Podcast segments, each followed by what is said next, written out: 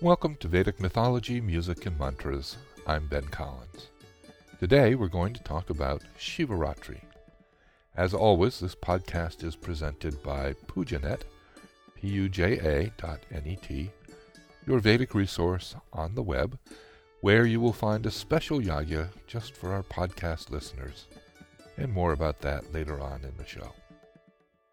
This wonderful festival of Shivaratri takes place every year at this time, and I'm recording this podcast a few weeks in advance because I will be in Kanchipuram participating in an 11 day Maharudra Yagya leading up to Shivaratri on Thursday, March 6th. I'm hoping to be able to post to my blog on Pujanet on a daily basis, including lots of photos, so look for that starting around February 19th or 20th. The date of Shivaratri tends to change every year because the timing is based on the lunar calendar. Technically, Shivaratri takes place on the 13th or 14th night during Krishna Paksha, or the time of the month when the moon is waning, during the month of Falgun. Shivaratri itself takes place when there's no moon and the sky is dark, just as Shukla Paksha, or the portion of the month where the moon is waxing, begins. There's one story from the Mahabharata that's usually told about Shivaratri. There are a number of different versions of it, but this one captures the essence of all of them. Bhishma, while he lay on the bed of arrows waiting to die, was talking about the nature of Dharma, and he tells a story of the observance of Mahashivaratri by King Chitrabhanu. The king was a wise ruler, and one day the sage, the sage Ashtavakra came to visit him.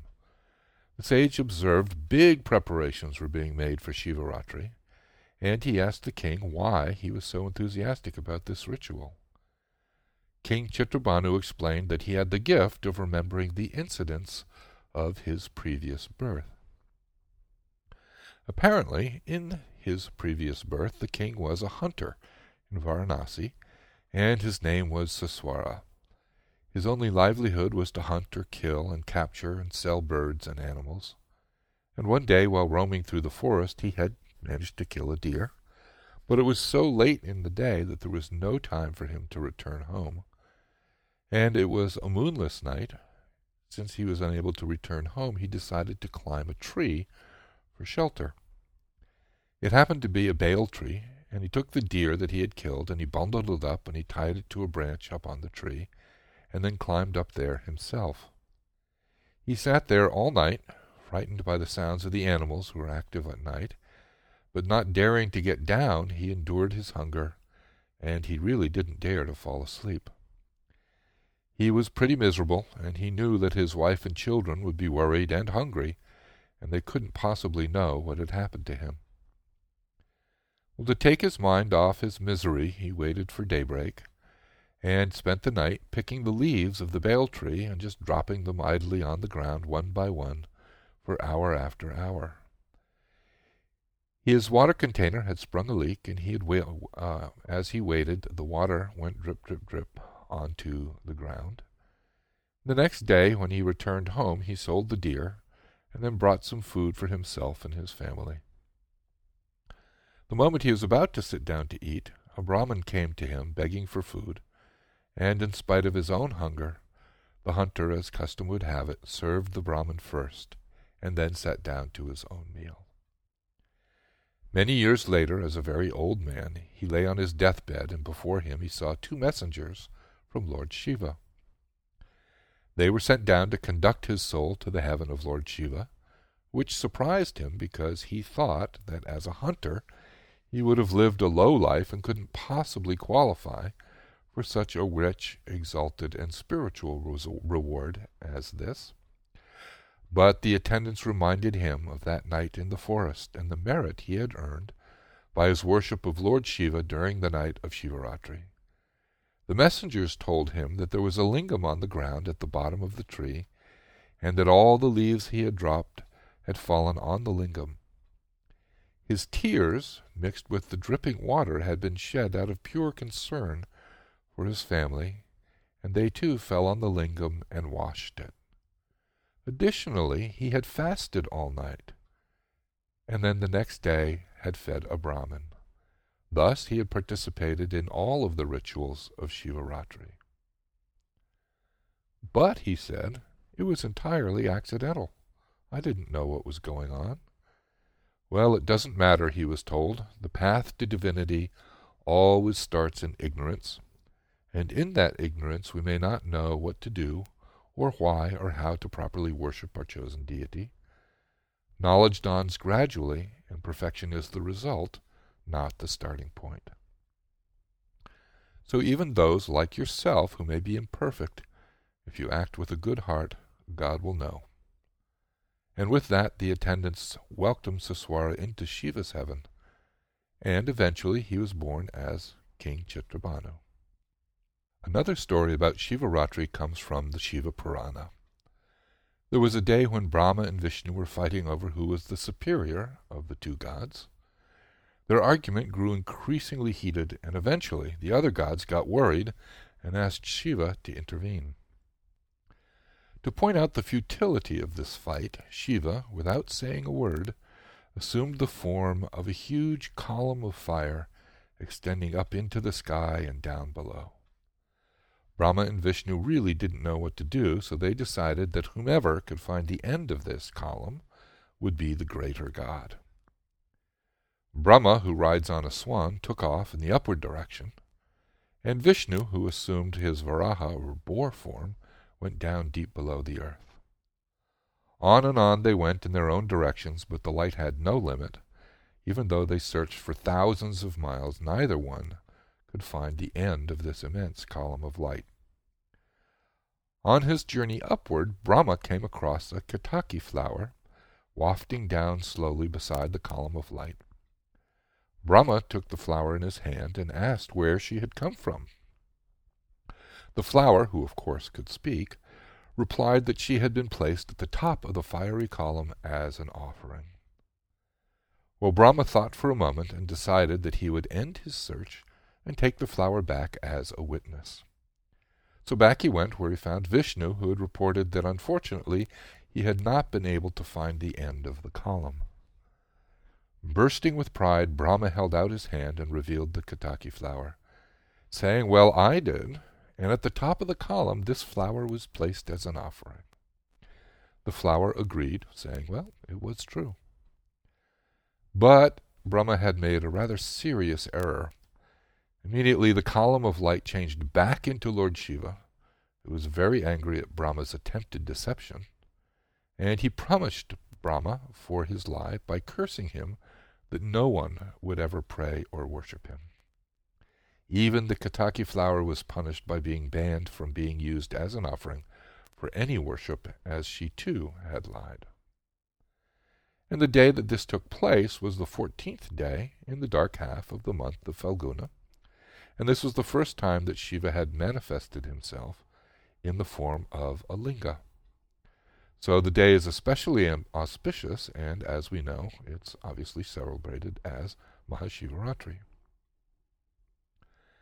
So if you want to learn more about Shivaratri, please visit my Pujanet site, where you will find a special section devoted to Shivaratri, which features links to an MP3 library of almost a hundred different hymns and slokas for Shiva.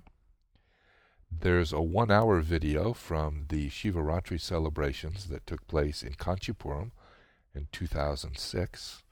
Um, there is also a short video of Rudra Abhishekam being performed at the Malibu Temple a week ago, and another short video from of a Shiva Yagya that took place in Varanasi this past September. You'll also find the text and translation of Rudram and Chamakam, as well as those Vedic mantras being chanted. And there's a link to six past podcasts about Shiva as well. Finally, at the top of the podcast page on the PujaNet site, there is a link to a special yagya for podcast listeners. For $11, you can donate to support this podcast and be a sponsor in the Shivaratri festivities as well as a special Ganga Yagya the day after Shivaratri, which will be taking place in Varanasi, long regarded as Shiva's city. And for that support, we'd be very appreciative. Now, for chanting this week, I wanted to do something a little different. Because you'll be able to find all the traditional chanting in the Shiva collection on the Pujanet site, I thought what I would do is post a few selections that illustrate what I think of as wonderful blending of the Vedic based culture with modern Western musical tastes. First, I have Jai Uttal and his Hara Shiva Shankara, which is very world music like, and then Chinmaya Dunster with Rag Shivranjani. Both of these selections are about six minutes, and you can find them both on iTunes. Finally, I have a rendition of Mrityunjaya mantra, a mantra associated with Shiva, but sung in a way that I think borrows at least a little bit from Western jazz traditions. I hope you find them interesting and enjoyable, and that'll be all for this week. Thanks so much for listening, and we'll see you next time.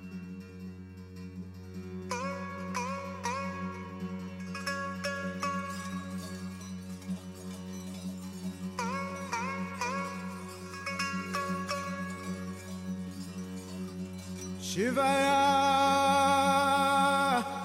परमेश्वराय शशिशेखराय NaMo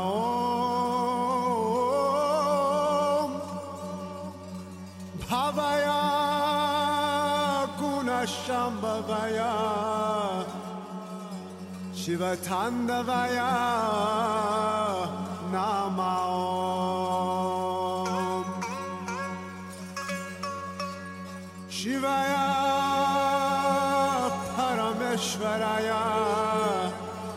Shashi Shekharaya Namaom Bhavaya Gunashambhavaya Shivatandavaya Namaom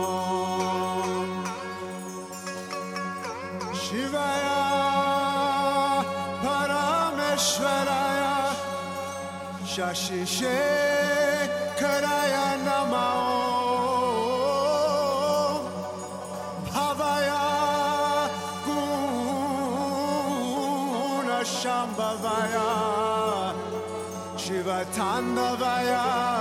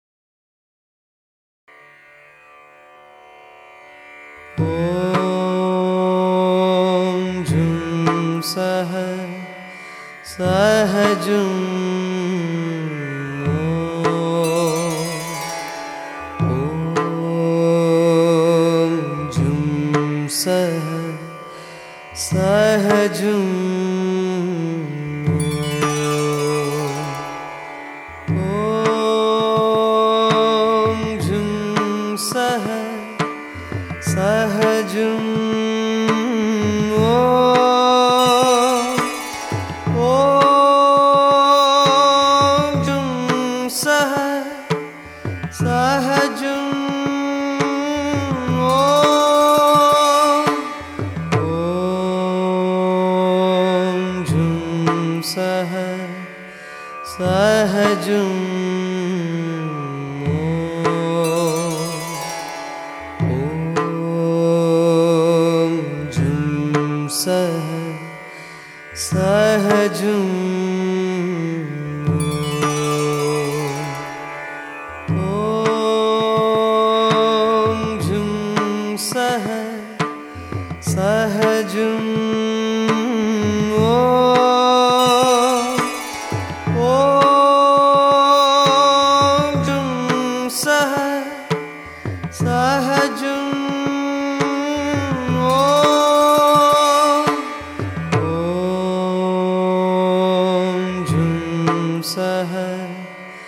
सहजुम